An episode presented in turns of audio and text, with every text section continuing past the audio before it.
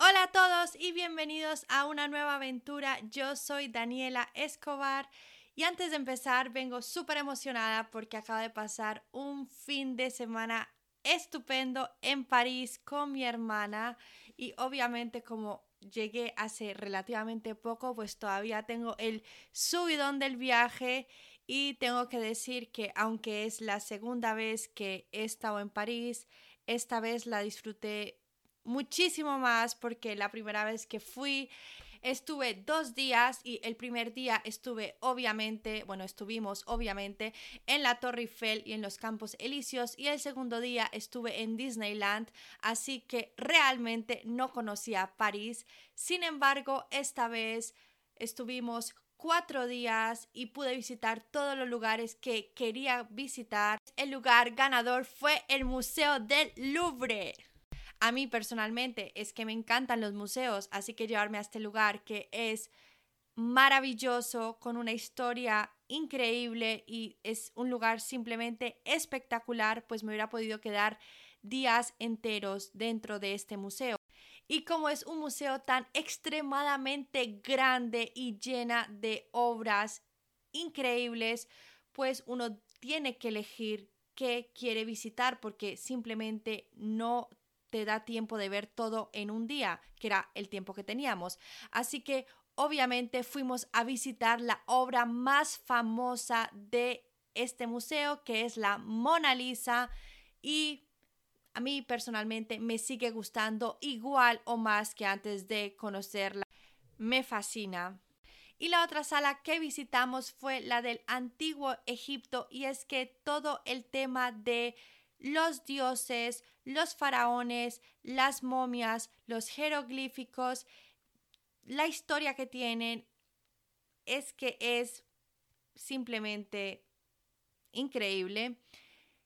Así que si todavía no han estado en París y les gustan los museos, se los recomiendo 100%.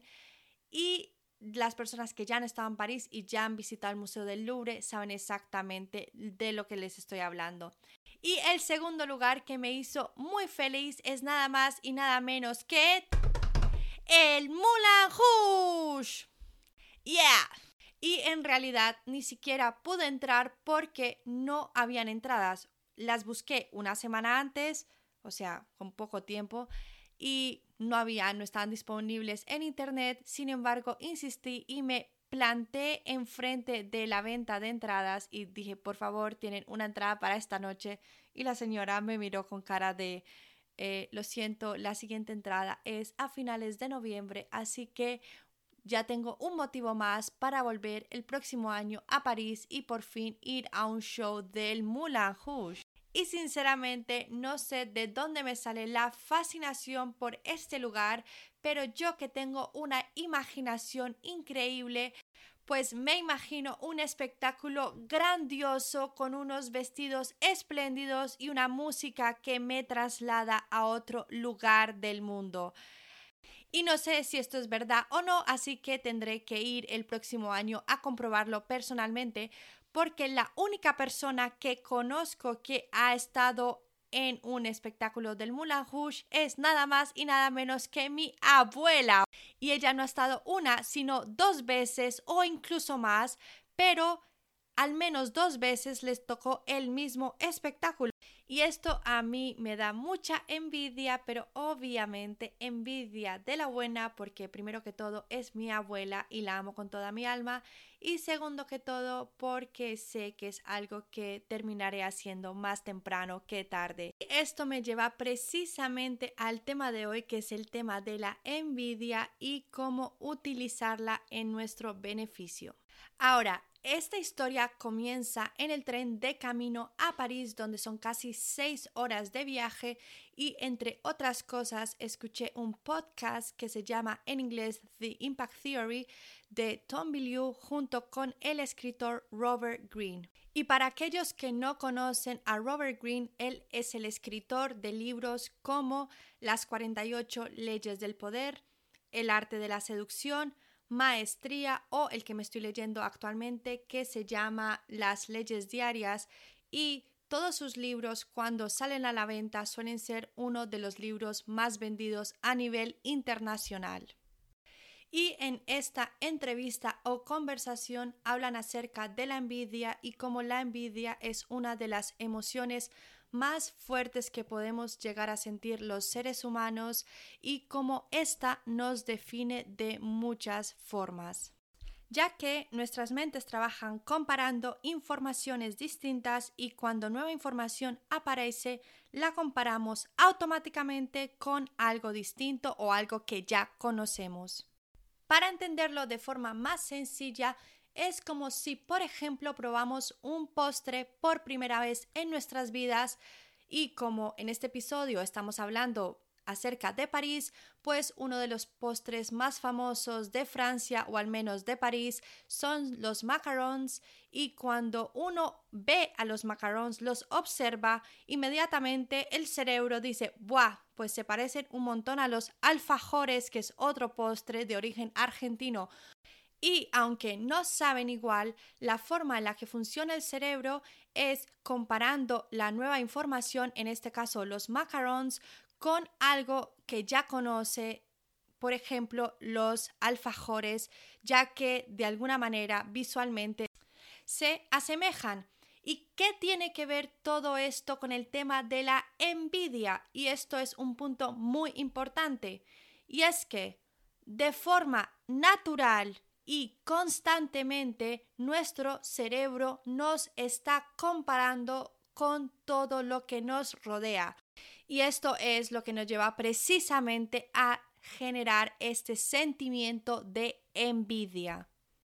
Esta envidia se define en el diccionario como el deseo de hacer o tener lo que otra persona tiene o la segunda definición es el sentimiento de tristeza o enojo que experimenta la persona que no tiene o desearía para sí algo que no posee.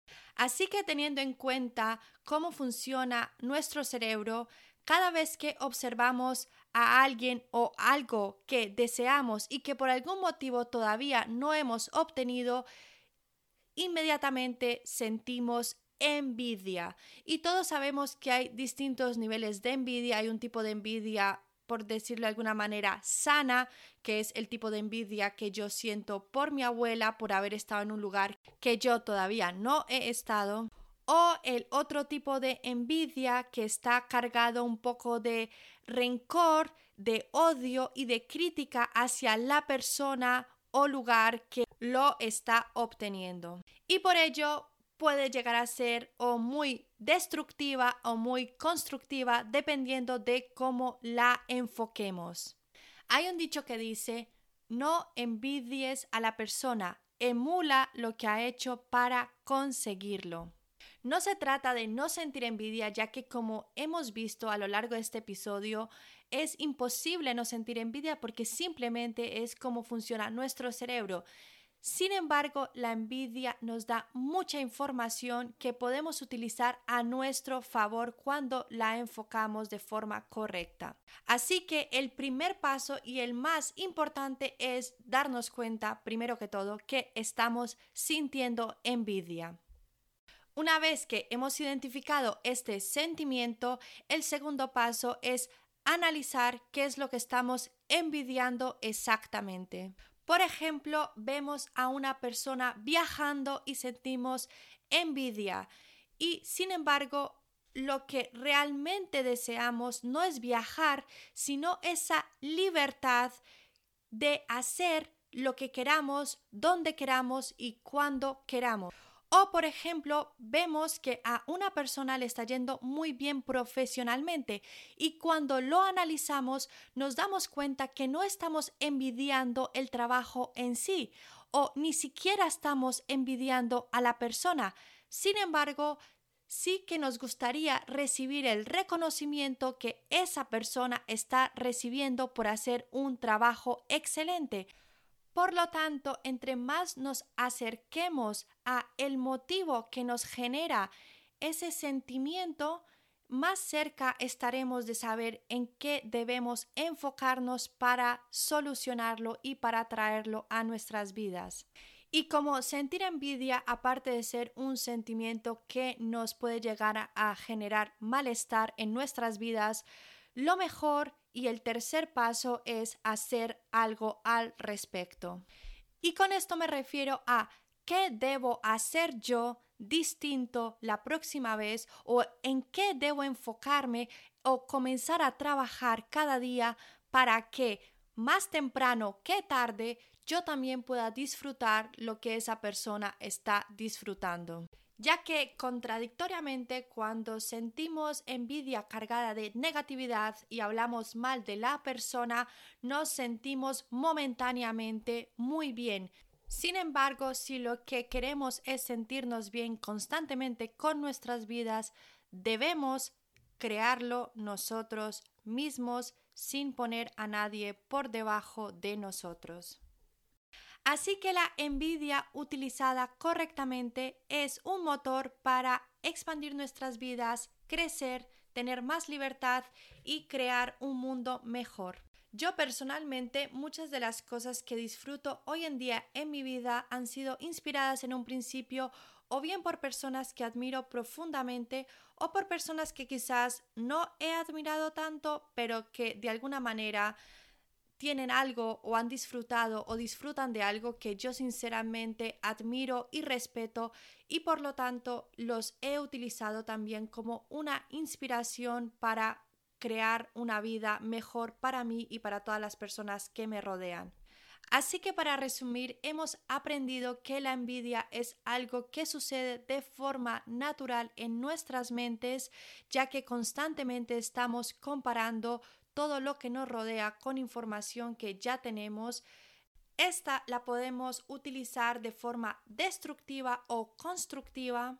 Y cuando lo hacemos de forma constructiva, primero debemos aceptar o identificar que lo que estamos sintiendo es envidia y analizar qué es lo que estamos envidiando exactamente de la persona o situación y finalmente qué debo hacer yo o qué debo eliminar, qué debo aprender para en un futuro cercano poder yo también disfrutar o traer al mundo aquello que estoy deseando. Así que con esta reflexión los dejo. Muchísimas gracias por escuchar el episodio de hoy y el episodio de la próxima semana es uno de mis temas favoritos, así que no se lo pierdan. Hasta pronto y que tengan muy muy buena semana. Chao.